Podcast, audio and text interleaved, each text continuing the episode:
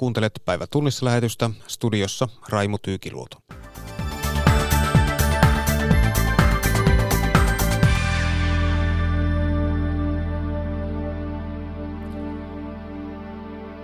Poliisin mukaan Turun saariston viikonloppun operaatiossa oli kyse talousrikoksiin liittyvistä kotietsinnöistä.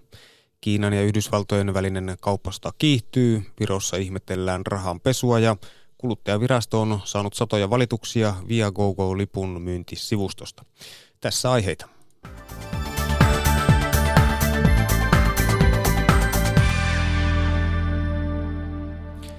Poliisin viikonloppuna Turun saaristoon tekemä kotietsintäisku on päättynyt. KRP on pidättänyt kolme ulkomaan kansalaista juttuun liittyen.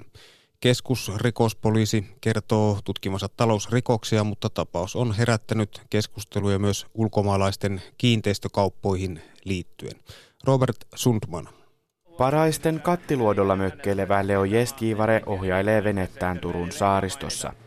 Hän on seurannut kiinteistöyhtiö Airiston Helmen rakennusprojekteja jo pitkään. Ja ymmärtääkseni tämän Airiston Helmen toimiala on, on niin kuin saaristomatkailu. Että semmoisia isoja, isoja venehalleja, mitä sinne muun muassa on rakennettu, niin mietityttää, että mikä niiden tarkoitus on. Keskusrikospoliisi teki viikonloppuna saaristossa laajat kotietsinnät 17 kiinteistöön, jotka ovat kaikki talousrikoksista epäilyn suomalaisen osakeyhtiön omistuksessa.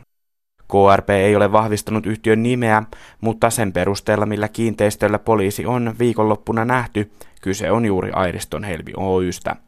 Viikonloppuna on herännyt epäilyjä, miksi tavallista talousrikosjuttua tutkitaan kommandopipot päässä ja konepistoolit kädessä.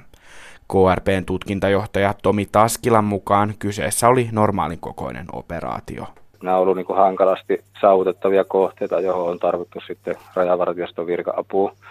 Et poliisilla ei ole sellaisia välineitä kalustoa, millä pystytään liikkumaan noihin, noihin kohteisiin. Lauantaina ja sunnuntaina on pidätetty kolme ihmistä, jotka ovat kaikki ulkomaan kansalaisia.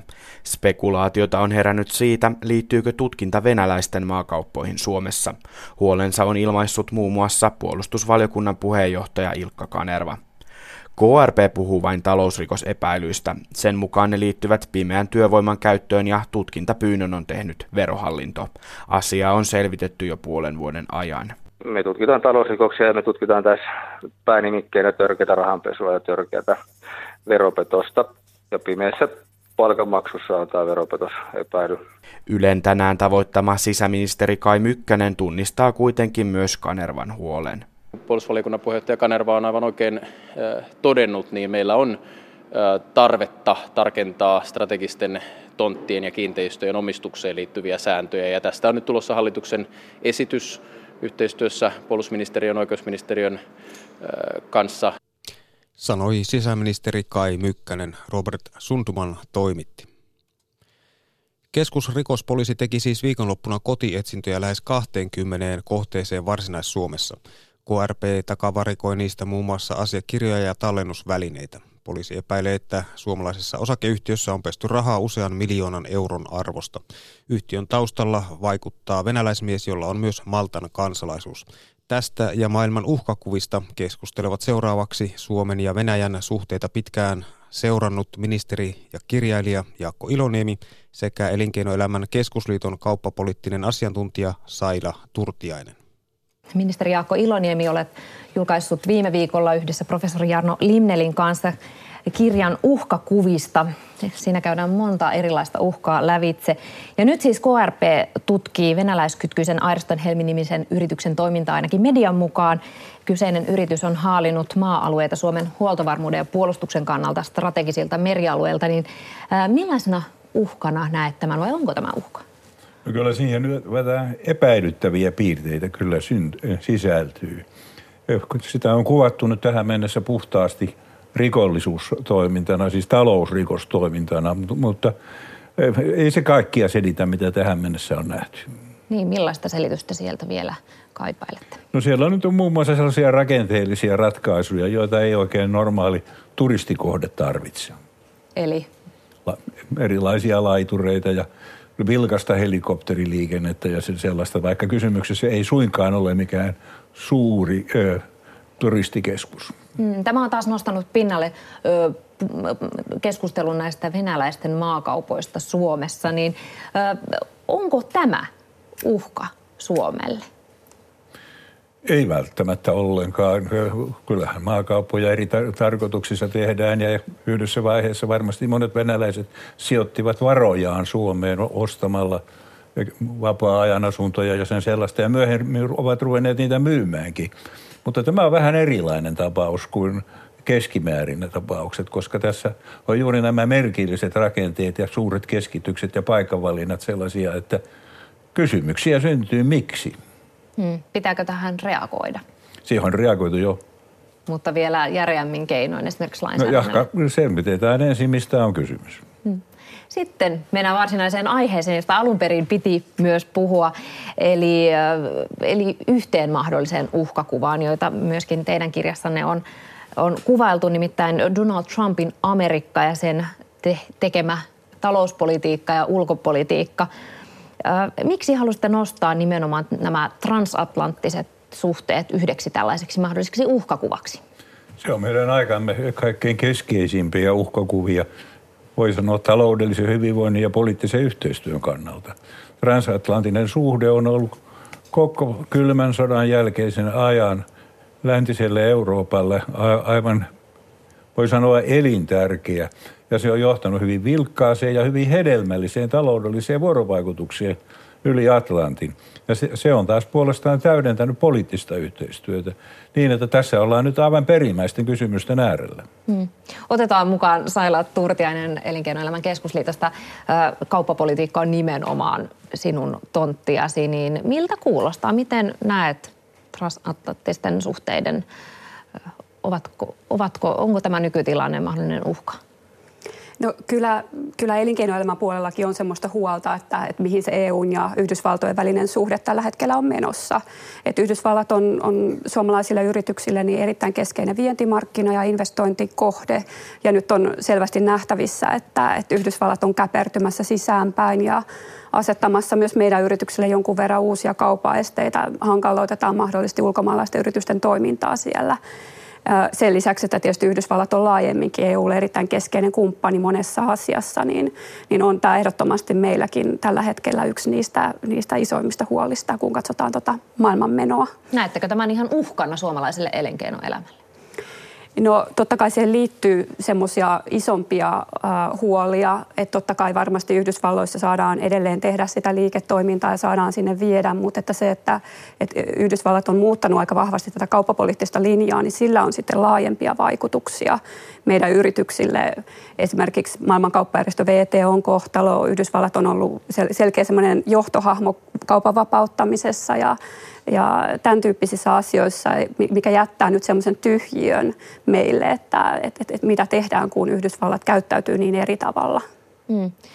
Tosiaan se näkyvä muutos varmasti on ollut yksi näistä Donald Trumpin sloganeista, America First. Hän pistää oman maansa edun edelle. Mistä tämä käännös johtunut? No siinä ei ole sinänsä mitään radikaalia uutta, sille jokaisessa maassa voitaisiin sanoa samoin. Jokainen hallitus pitää ennen kaikkea oman kansansa puolta.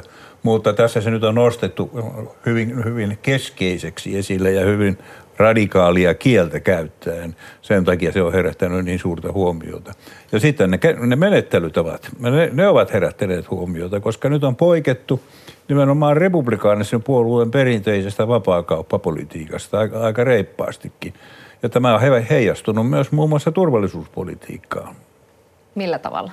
Muun muassa sillä tavalla, että presidentti Trump on yhdessä vaiheessa epäillyt Naton hyödyllisyyttä. Hän on puhunut siitä vanhentuneena organisaationa ja hän on osoittanut mieltään sen kokouksissa niin, että se on eräs merkki siitä, että hän ei ole niin sitoutunut kuin hänen edeltäjänsä siihen yhteiseen turvallisuuspoliittiseen ratkaisuun, jota NATO edustaa. Mm. Trumphan on semmoinen tietynlainen ylilyöntikin Yhdysvalloissa, mutta et sitten niin kauhean tärkeää myös katsoa se, että et, et missä se on se laajamittaisempi muutos siellä, siellä ilmapiirissä, että mitä, mitä jää sitten, kun Trump jossakin vaiheessa lähtee. Niin kyllä se selkeästi on nähtävissä se, että Yhdysvallat ei halua olla enää semmoinen samanlainen vastuunkantaja kuin mitä maa on aikaisemmin ollut. Ja se tietysti haastaa meitä muita osapuolia sitten miettimään, että, että, että kuka voi ottaa tämän, tämän vastuun sitten kannettavaksi myös meillä EU-ssa, niin, niin ei voida enää ihan samalla tavalla luottaa siihen Yhdysvaltojen tukeen kuin aikaisemmin. Ja siihen liittyy Yhdysvaltojen sisäpoliittinen muutos sillä lailla, että roolit ovat aika lailla muuttuneet, koska republikaanit oli aikaisemmin noin eurooppalaisen mittapuun mukaan kansainvälisesti orientoitunut puolue ja nyt se ei ole sitä. Hmm. Paljonhan Yhdysvaltain presidentti Donald Trumpin ulkopolitiikkaa on kritisoitu. Että hän pelaa enemmän sitä sisäpolitiikkaa ja ulkopolitiikan ö, suunta on hyvin erilainen kuin edeltäjällä, niin, niin onko tämä uusi suunta vai onko tämä Trumpin suunta? Ei se sinänsä ole uusi suunta Yhdysvalloissa eikä monessa muussakaan maassa. E, eivät e, valitsijat yleensä tee päätöksiä sisäpoli- e, ulkopoliittisten näkökohtien perusteella, vaan sisäpoliittisten. It's the economy stupid, sanoi aikoinaan Obama, milloin hän siis korosti sitä, että talous ratkaisee. Ja niin se varmaan on nytkin.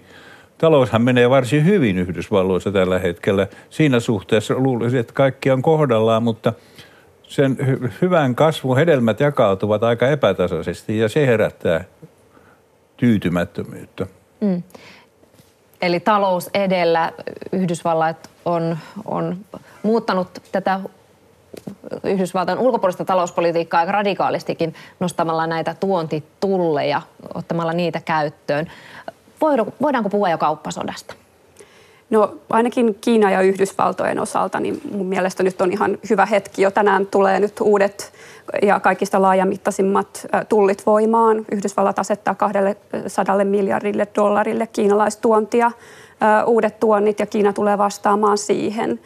Että, että kyllä se nyt alkaa olemaan aika laajamittaista jo tämä näiden kahden maan välinen kaupan rajoittaminen, mikä on hyvin poikkeuksellista – sitten on nahistu sekä Meksikon että Kanadan kanssa ja se, sekin jatkuu vielä. Onko tässä taustalla pelkästään se ö, Amerikka ensin, työpaikat Amerikkaan ja, ja samoin enemmän dollareita jäisi sinne vai onko tässä jotain laajempaa tavoitetta? Vaikeaa nähdä tässä jotakin maailmanpoliittisesti ratkaisevaa. Kyllä minusta Tämä tempoilu on aika liitettävissä siihen, että marraskuussa on vaalit. Se on ensimmäinen asia. Ja toinen asia on sitten se, että presidentti Trump on onnistunut saamaan suuren vaikutusvallan republikaanisessa puolueessa ja hän on onnistunut määrittelemään puolueen suunnan aivan uudella tavalla. Ja se on se suuri muutos. Mm. Tässä on tavallaan vähän ongelma se, että, että vaikka tiedetään, että tämä uusi kauppapolitiikka niin ei ole Yhdysvaltojen omien intressien mukaista, että siellä kuluttajat ja työntekijät joutuvat maksamaan sitä hintaa, mutta että se vie aina omaa aikansa ennen kuin ne konkretisoituu, nämä negatiiviset vaikutukset. Ja tosiaan niin kuin marraskuun välivaalit, niin siihen mennessä tuskin niin kuin taloudessa näkyy mitään, mitään tota kummempia, isompia reaktioita tähän näin. Joten voi olla, että se, että siellä on vahva talouskasvu tällä hetkellä menossa, niin, niin myös Trump silloin saa äh, rauhaa sitten toteuttaa tätä uutta aggressiivista kauppapolitiikkaansa. Mm, onko ollut merkkejä siitä, että investointihalut olisivat laskussa tuonne Yhdysvaltain suuntaan, esimerkiksi Euroopasta tai, tai Suomesta? No selkeästi mitä niin kuin Trump haluaa olla arvaamaton ja se luo nyt hirveästi epävarmuutta ja tällä on aina vaikutuksensa yritysten haluun investoida. Ja tietysti Yhdysvaltojen suunnalla niin ongelmana on myös se, että siellä tuotantokomponentteja ja raaka-aineita, niin niihin, niihin kohdistuu nyt uusia kustannuksia näiden tullien kautta, joten yritykset joutuu siitäkin syystä vähän harkitsemaan, että mitä kannattaa tehdä Yhdysvalloissa ja mitä ei. Yksi valtava investointi Suomesta, mikä voisi mahdollisesti tulla tuonne Yhdysvaltain suuntaan, on tämä hävittäjähankinta. Siellä on yksi yhdysvaltalainen vaihtoehto vielä joukossa. Niin mikä ver- onko, voiko tällä tämänhetkisellä kauppapolitiikalla ja näillä rajuilla toimilla olla jotain merkitystä tällaiseen isoon investointipäätökseen? Siinä mielessä voi olla, että voi kaupan ehtoihin vaikuttaa, mutta – eihän tämä nyt ole vielä näinä päivinä päätettäviä asioita. Tässä ehtii tapahtua monenmoista ennen kuin tuo ratkaisu on lopullinen. Sanoi ministeri ja kirjailija Jaakko Iloniemi. Sanna Savikon vieraana oli myös Elinkeinoelämän keskusliiton kauppapoliittinen asiantuntija Saila Turtiainen. Kiina arvostelee Yhdysvaltoja kovin sanoin kauppakiistan laajentamisesta. Yhdysvallat asetti tänään lisätulleja kiinalaistuotteille. Ne koskevat 200 miljardin dollarin arvosta tuoteerää. Kiina asetti vastatoimina tulleja 60 miljardin dollarin arvoiselle erälle yhdysvaltalaisia tuotteita. Näin ulkomaan toimittaja Erja Tuomala arvioi, miten vakavasta asiasta on kyse. Tänään suurvaltojen kauppakiista on saanut uusia kierroksia, sillä nyt noin puolet Kiinan tuonnista Yhdysvaltoihin on tullien piirissä. Tullimaksuja korotetaan alussa 10 prosenttiin. Kiinan vastaus tähän on 5-10 prosenttia. Millaisia tuotteita uudet tullit koskevat? Tässä vaiheessa tullit vaikuttavat noin 6000 kiinalaistuotteeseen. Listalla on muun muassa käsilaukkuja, riisiä, tekstiilejä, älykelloja, huonekaluja, kaikenlaista. Presidentti Trump pitää näitä tulleja suojana amerikkalaisten työpaikoille. Hän on ollut myös huolissaan teknologian ja tietotaidon siirtymisestä Kiinaan. Kun tullit nostavat kiinalaisten tuotteiden hintaa, niin amerikkalaisten toivotaan sitten ostavan kotimaisia tuotteita, kun niiden hinta on huokeampi. Kiina on puolestaan laittanut tullilistalle noin 5200 tuotetta. Siellä on muun muassa hunajaa ja kemian teollisuuden tuotteita. Millä tavalla tätä kiistaa yritetään ratkoa? Yhdysvallat on puuttunut tullimaksuihin jo kolme kertaa tämän vuoden aikana ja viimeisin kierros oli heinäkuussa. Kiina vastasi vielä kesällä varsin maltillisesti, mutta nyt näyttää jonkinlainen seinä tulleen vastaan, sillä Kiina on ilmeisesti peruuttanut toistaiseksi kauppaneuvottelut Yhdysvaltain kanssa eikä ratkaisuja näin ollen kovin aktiivisesti olla hakemassa. Kertoi ulkomaan toimittaja Erja Tuomala. Markku Lehtimäki haastatteli. Viime viikon suuri uutinen oli tanskalaisen Danske Bankin ilmoittama rahanpesu. Pankin Viron yksikön epäillään peseen miljardien arvosta venäläistä rahaa. Päivi Neitiniemen vieraana tilannetta arvioimassa ovat mediayrittäjä Eeva Lehtimäki, politiikan erikoistoimittaja Timo Haapala Iltasanomista ja Kauppalehden vastaava päätoimittaja Arno Ahosniemi. Mutta aluksi Tallinnan toimittaja Silja Massa kertoo, kuinka rahanpesu-uutinen on noterattu Virossa. No kyllä se on ollut täällä kiistasta viime aikojen suurin talousuutinen, eikä mikään ihme, koska koko luokan rahanpesutapauksia ei täällä Virossa ole koskaan ennen nähty. Ja tästä on mediassa spekuloitu paljon ja toistaiseksi tuntuu, että nämä rahanpesupaljastukset on herättäneet täällä niin enemmän kysymyksiä kuin vastauksia. Että täällä on ihmetelty muun muassa, että miten näin pienen maan kautta ylipäätään pystyttiin pesemään tällaisia rahasummia, jotka vastaa moninkertaisesti valtion budjettia. Täällä on ihmetelty myös sitä, että miksei näihin varoituksiin tästä rahanpesusta ole reagoitu mitenkään ja miksi tähän rahanpesuun puututaan kunnolla vasta nyt, kun sen loppumisesta on jo kolme vuotta aikaa. Ja se on herättänyt täällä myös paljon kysymyksiä, että miksei tämä Danske Bankin Viron yksikön johtaja Aina Rehe ole epäiltynä tästä rahanpesusta, vaikka moni hänen alaisensa on. Eli Rehe ei siis ole niiden kahdeksan työntekijän joukossa, joista on Virossa tehty poliisille rikosilmoitus. No jos kerrataan, ja, jos, jos kerrataan vähän tätä uutista, niin Financial Timesin mukaan Danske Bankin Viron yksikössä oltaisiin pesty venäläistä rahaa yhteensä vajaan 26 miljardin euron arvosta. Pankki itse on todennut, että Viron yksikön kautta on siirretty vuosina 2007-2015 noin 200 miljardia euroa kyseenalaista rahaa, mutta se ei ole arvioinut, miten suuri osuus summasta olisi rahanpesua. Se on kuitenkin, pankki on siis kertonut, että vajaa neljännes rahoista on peräisin Venäjältä. Silja Massa, onko näihin pankin rahavirtoihin ja tähän puoleen saatu mitään lisätietoa? No ainakaan julkisuuteen täällä ei ole tihkunut mitään uutta tietoa siitä, että mistä tämä pestyraha on tullut, mutta tutkinta täällä jatkuu, näin on kerrottu. Että se on varmaa, että Danske Bankin Viron osastolla on ollut noin 10 000 tämmöistä maan rajojen ulkopuolella asuvaa asiakasta ja lisäksi sitten noin 5 000 Virossa asuvaa asiakasta, joilla on kontakteja maan ulkopuolelle ja näiden kaikkien yhteensä 15 000 asiakkaan vähän epäilyttävät tilisiirrot on nyt tarkoitus tutkia, ää, mutta toistaiseksi tätä tutkintaa ei ole vielä ehditty tehdä kuin osalle näistä asiakkaista.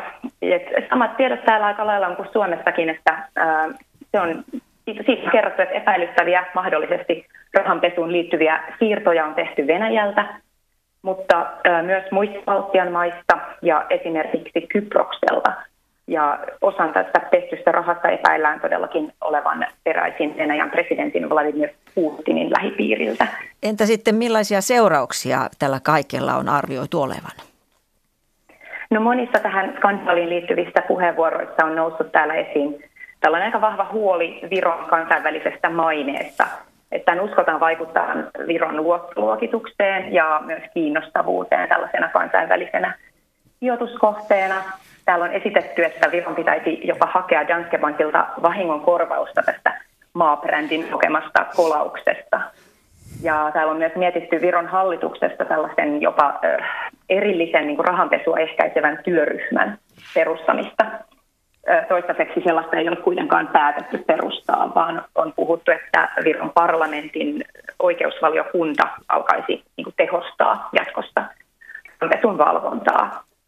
Toimitta... Että joka tapauksessa täällä on tarkoitus selvittää, että onko rahanpesu maassa laajempikin ongelma Eli ovatko sitä, sitä tota, niin, niin harjoittaneet täällä muutkin rahoituslaitokset kuin Danske Bank. Toimittaja Silmassa, kiitokset näistä tiedosta sinne Tallinnaan. Ja jatketaan keskustelua studiossa. Täällä ovat mediayrittäjä Eeva Lehtimäki, politiikan erikoistoimittaja Timo Haapala Iltasanomista ja päätoimittaja Arno Ahosniemi Kauppalehdestä. Tanskalainen Danske Bank on Suomen kolmanneksi suurin pankki, jos näitä kokoja, kokoja nyt tässä äh, kerrotaan, niin Millaisia seurauksia te näette tästä kaikesta olevan? Arno Hausniemi. Kyllä se suurin riski tulee olemaan siinä, että nythän on se jo tiedossa, että Tanskan valtio kaavailee noin 500 miljoonaa euron sakkoja Danskelle. Ja, mutta se voi olla vielä pientä, koska jos, jos puhutaan oikeasti 200 miljardin euron rahanpesusta, joka on ihan globaalisti iso asia, että tämä on iso, rahoitusmaailmassa todella iso skandaali, niin Yhdysvallathan on, on säätänyt, säätänyt vuonna 2012 tämmöisen niin sanotun Magnitsky-lain, joka, joka pyrkii estämään venäläisen rikollisen rahan pääsyä Yhdysvaltoihin. Ja sitä joutuvat noudattamaan kaikki sellaiset pankit, jotka operoi dollari, Yhdysvaltain dollareissa. Esimerkiksi Danskisellahan ei ole oikeastaan liiketoimintaa Yhdysvalloissa, mutta se joutuu noudattamaan Yhdysvaltain lainsäädäntöä. Niin teoreettisesti voisi sanoa, että jos puhutaan 200 miljardin rahanpesusta, niin se sakko, ja, tai, tai Yhdysvalta ei voi langettaa sakkoa, mutta tehdään neuvottelemalla, tehdään joku sopimus, kuinka paljon pankki joutuu korvaamaan, voidaanko operoida sitten dollarimääräisesti, niin se voi olla miljardeja. Jos, ja jos me arvioidaan mun tietojeni mukaan, niin Dansken oma pääoma on noin 21 miljardia, ja se on aika hyvässä kunnossa, että se on noin 3 miljardia yli, yli tämän minimitason, niin, niin tämmöisessäkin pankissa niin, niin muutaman miljardin sakko, niin sen voi tästä kuka tahansa tukkimiehen kirjanpidolla laskea, että se olisi aika iso, iso kolaus, ja varmasti tuntuu osakkaiden lompakossa. Täytyy sen vielä muistaa, että Danskehan on Euroopassa, niin kuin todettu, niin Suomessa kol- markkina kolmonen, Tanskassa suurin pankki, se on niin sanotusti systeemin rahoitusjärjestelmän kannalta tämmöinen olennainen pankki, jota ei mielellään päästä kaatumaan, mutta – kyllä tämmöinen sakko tuntuu osakkaissa aika kovasti. No voiko se kaatua? Se on ihan mahdollista. Se ei ole kauhean todennäköisesti näköistä mun tällä hetkellä. Se on, on, varmaan, on varmaan mahdollista riippuen niiden sanktioiden suuruudesta, mutta en nyt lähtisi sillä kovin voimakkaasti maalailemaan, koska näitä sanktioitakaan ei vielä ole ja se on vuosia kestävä aika pitkä prosessi. Timo Haapala. Niin, mä, Aaro puhui tosi täsmälleen asiaa, että tässähän nyt puhuttiin Viron maariskista ja näin poispäin. Mutta jotakin mätää niin kuin on Tanskan maalla, kuten vanhasti todetaan, nyt sitä on myös Virossa, mutta täällä kotimaassakin Suomessa kannattaa, niin mun mielestä täälläkin on herää kysymys siitä, että mikä on kuluttajan asema. Danske Bankin tulevaisuudesta, se ihan lähitulevaisuudessa, kun täällä odotetaan ihan naamavalkoisena, että mitä Yhdysvaltain kongressi tekee näiden laajennettujen Venäjä-vastaisten pakotteiden suhteen, marraskuun joulukuun väliin kai se tulee, tai siis voihan se venyäkin, mutta kysymys on sillä tavalla, että jos tällaisessa tapauksessa tulee tämmöinen rahanpesuepäily noin kovalta tasolta, ja kuten sanottu, niin se on Suomessa kolmanneksi suurin pankki, ja mitä jos ne jäljet johtaa myös tänne, niin mikä on Danske Bankin asema suomalaisen kuluttajan tallettajan asemassa, niin mun mielestä sitä keskustelua kannattaisi pikkuhiljaa ruveta käy. Tässä on aika huolestuttavaa ja kiinnostavaa tietysti se, että onko tässä Putinin lähipiiriä olevia liikemiehiä, yrityksiä, joiden rahaa on kulkenut tämän Viron yksikön kautta. Dansken omavalvonta on selvästi pettänyt. Tästähän tuli varoitukset jo muutamia vuosia sitten ja kesti turhan pitkään ennen kuin tämä tutkinta käynnistyi. Ja, ja sitten onko kansallinen viranomainen ollut aivan ajan tasalla Tanskassa, mutta ennen kaikkea tämä varmaan lisää tätä keskustelua, että tarvitaan tämmöinen EU-tason viranomainen, koska pankkiliikennehän on globaalia rahavirtaa ja sitä on hyvin vaikea jäljittää. Tässäkin se ongelma tulee olemaan myös se, että miten hyvin pystytään todistamaan, että onko tapahtunut rahanpesua ja mistä tuo raha on ollut sitten peräisin. Mm-hmm. No kun yleensä, sen mä sanon tähän väliin, että kun yleensä äh, puhutaan rahanpesusta, niin ajatellaan veroparatiisiyhtiöitä, mutta nyt puhutaan tanskalaispankista. Mutta... Siellä on erilaisia rahasiirtoja tehty. On vaikea lähteä nyt jälkikäteen sanomaan, että mikä, mikä sitten on ollut rikollista ja, ja miten se teknisesti on ollut, mutta niin tuohon mihin Eeva viittasi, niin 2008 alkaneen finanssikriisin jälkeen tätä valvontaa on kiristetty ihan, ihan kunnolla ja, ja EUssa on säädetty näitä toimielimiä varsinkin euroalueella, mutta täytyy muistaa, että Tanskahan ei ole euroalueen mm. Pankki, vaikka tietysti EU-lainsäädäntö noudattaa, ja Virohan on EU-alueella myös, että, mutta tässä on monia tämmöisiä asioita, että nämä valuutta-alueet ja keskuspankki, erilaiset keskuspankit ja valvonta sitten näillä, näillä markkinoilla, sekin vaikuttaa siihen. Mutta yksi tässä on tärkeä pointti myöskin se, että jos joku, puhutaan pankkien complianceista, joka tarkoittaa suomeksi sitä, että noudatetaan sääntöjä tarkasti ja toimitaan eettisesti, niin joku vielä väittää, että tämmöinen vastuullisen eettinen toiminta ei vaikuta liiketoimintaan, niin nyt nähtiin kyllä aika tarkkaan, miten, miten isoja pommeja voi tulla, jos, jos ei noudateta sääntöjä. Niin ja, ja luulisi, kun takana ei kovin kaukana ole, on varsinainen hirmuinen pankkikriisi. Ja tota niin, pankeille, jos joku on pääoma rahan ohella, niin on luottamus. Ja kun tässä mennään tällä tasolla, niin eh, ne on arvaamattomia liikkeitä, kun se vyöry lähtee liikkeelle. Se on nähty monta kertaa ja Danske on jo sen kokoinen niin kuin jättiläinen, että jos sieltä lähtee luottamus vyörymään koko pankkia kohtaan, niin herra tietää, mitkä jäljet on. Tässähän on tällainen Suomi-kytköskin, että, että Danske Bank osti Sammolta sen pankkitoiminnot vuonna 2006 ja raportin mukaan Viron yksikön kyseenalaiset toimintatavat alkoivat jo suomalaisten omistajien aikana. Arno Aosniemi, onko ollut minkäänlaista vihjeä tällaisesta niihin aikoihin, no, muistatko? Ei, en kyllä muista. Sampohan osti silloin 2000-luvun alussa Virosta oikeastaan kolme pankkia, josta sitten tuli tämä Sampo-pankin Viron yksikkö. Ja kyllähän me ollaan tietenkin haasteltu näitä hallituksessa olevia henkilöitä, jotka tietysti kiistävät tämän asian, enkä mä ole mitään näyttöä sille löytänyt. Kyllä ennen kuin mä lähtisin sormella osoittelemaan, niin se smoking gun, eli savoava ase pitäisi sieltä löytyä. Että sitä ei ole, en ole kyllä ainakaan vielä nähnyt. Mm. Päivi Neitinemen vieraan olivat mediayrittäjä Eeva Lehtimäki, politiikan erikoistoimittaja Timo Haapala Iltasanomista ja Kauppalehden vastaava päätoimittaja Arno Ahosniemi.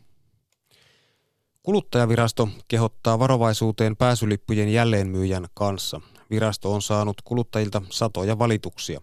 Via GoGo lipun myyntisivustosta, joka on johtanut kuluttajia harhaan. Myös tapahtuman järjestäjät ovat huolissaan asiasta. Hanna Terävä jatkaa. Tapahtumalippujen ostajan kannattaa nyt olla valppaana.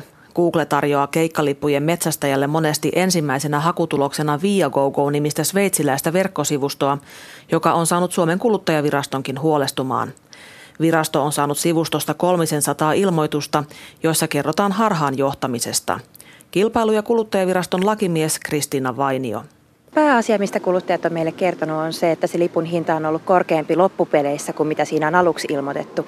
Eli käytännössä sitten, kun se ostos on jo tehty, kuluttaja on huomannut, että luottokortilta on mennyt esimerkiksi suurempi summa kuin mitä he olettivat. Sivusto on myös väittänyt, että joihinkin tapahtumiin on enää vain muutamia lippuja jäljellä, vaikka niitä todellisuudessa olisi vielä runsaasti tarjolla. Lisäksi sivusto myy lippuja usein huomattavasti kalliimmalla kuin virallinen lipun välittäjä. Warner Music Liven markkinointipäällikkö Jaana Kapanen silloin kun on loppuun myyty konsertti, niin silloinhan näissä se erityisesti näkyy. Eli puhutaan niin kuin kolmen, neljä, viiden kertaisista summista. Tapahtuman järjestäjänä me ei saada siitä mitään ylimääräistä. Eli se raha menee ihan täysin väärään paikkaan. Tapahtumajärjestäjät ovat huolissaan, sillä Viagogo saa varomattoman ostajan helposti sivuilleen. Jaana Kapanen. Ne on todella hyvin tehty. Ja taas kun mietitään sitä lipun ostajaa, joka ei ole hirveästi ostanut välttämättä lippuja, niin se voi olla todellakin hämäävää. Tilanteeseen on vaikea puuttua. Kotimaassaan Sveitsissä yritys on kuitenkin haastettu oikeuteen ja Suomen kuluttajavirasto odottaa päätöstä asiassa, kertoo lakimies Kristiina Vainio. Sen pitäisi kattaa sen verkkosivun kaikki kieliversiot, jolloin myöskin suomalaiset kuluttajat saisi siitä avun. Mutta tietenkin jos me katsotaan, että se ei riitä se tuomioistuimen ratkaisu, niin totta kai me sitten harkitaan jatkotoimenpiteitä. Siihen asti kuluttajavirasto pyrkii tiedottamaan tilanteesta ja kehottaa ihmisiä varovaisuuteen. Jos on jo ostanut sen lipun ja on sitä mieltä, että on velotettu suurempi summa kuin mihin on antanut suostumuksensa, niin silloin kannattaa ilman muuta olla yhteydessä esimerkiksi sen oman maksukortin myöntäjään ja selvittää asiaa myöskin sitä kautta. Ja jos on sellainen tilanne, että ei muuten pääse sitten oikeuksiinsa, niin se valtakunnallinen kuluttajaneuvonta totta kai myös auttaa. Kertoi Suomen kuluttajaviraston lakimies Kristiina Vainio. Toimittaja edellä oli Hanna Terävä. Ruotsin valtiopäivien puhemieheksi on valittu maltillisen kokoomuksen Andreas Nurleen. Hän voitti äänestyksen selvin numeroin sen jälkeen, kun populistinen ruotsidemokraatit asettui tukemaan porvarien ehdokasta. Uusi puhemies vetää neuvottelukierrokset, jossa sovitaan uuden hallituksen muodostamisesta. Näin Skandinavian kirjeenvaihtaja Riikka Uosukainen arvioi, miksi puhemiehen vaali oli erityisen merkityksellinen juuri nyt. Sillä on erityisrooli sen takia, että puhemiesvaali oli ensi erä äh, siinä mittelössä, että kenen johdolla Ruotsia hallitaan, tuleeko äh, vallanvaihdos Ruotsiin. Äh, puhemies on ollut suurimmasta puolueesta tai suurimmasta blokista, mutta nyt porvaripuolueet haastoivat suurimman puolueen sosiaalidemokraattien ehdokkaan ja voittivat sitten sen ruotsidemokraattien tuella. Ja tässä puhemiesvaalissa nähti, saatiin myös esimakua yhdestä enemmistöstä, eli tästä porvarien ja ruotsidemokraattien yhdistelmästä parlamentissa. Ruotsin valtiopäivillä äänestetään huomenna pääministerin tehtävää hoitaneen Stefan Löfvenin luottamuksesta. Millaisia uumoiluja hänen kohtalostaan on esitetty? No todennäköisesti Löfven kaatuu. Siis todennäköisesti siinä käy tässä äänestyksessä niin kuin tämänpäiväisessäkin, eli porvariblokki ja ruotsidemokraatit, jotka molemmat ovat halunneet kaataa Löfvenin, äänestävät yhdessä. Ne ovat selkeästi enemmistö, 205 paikkaa 349.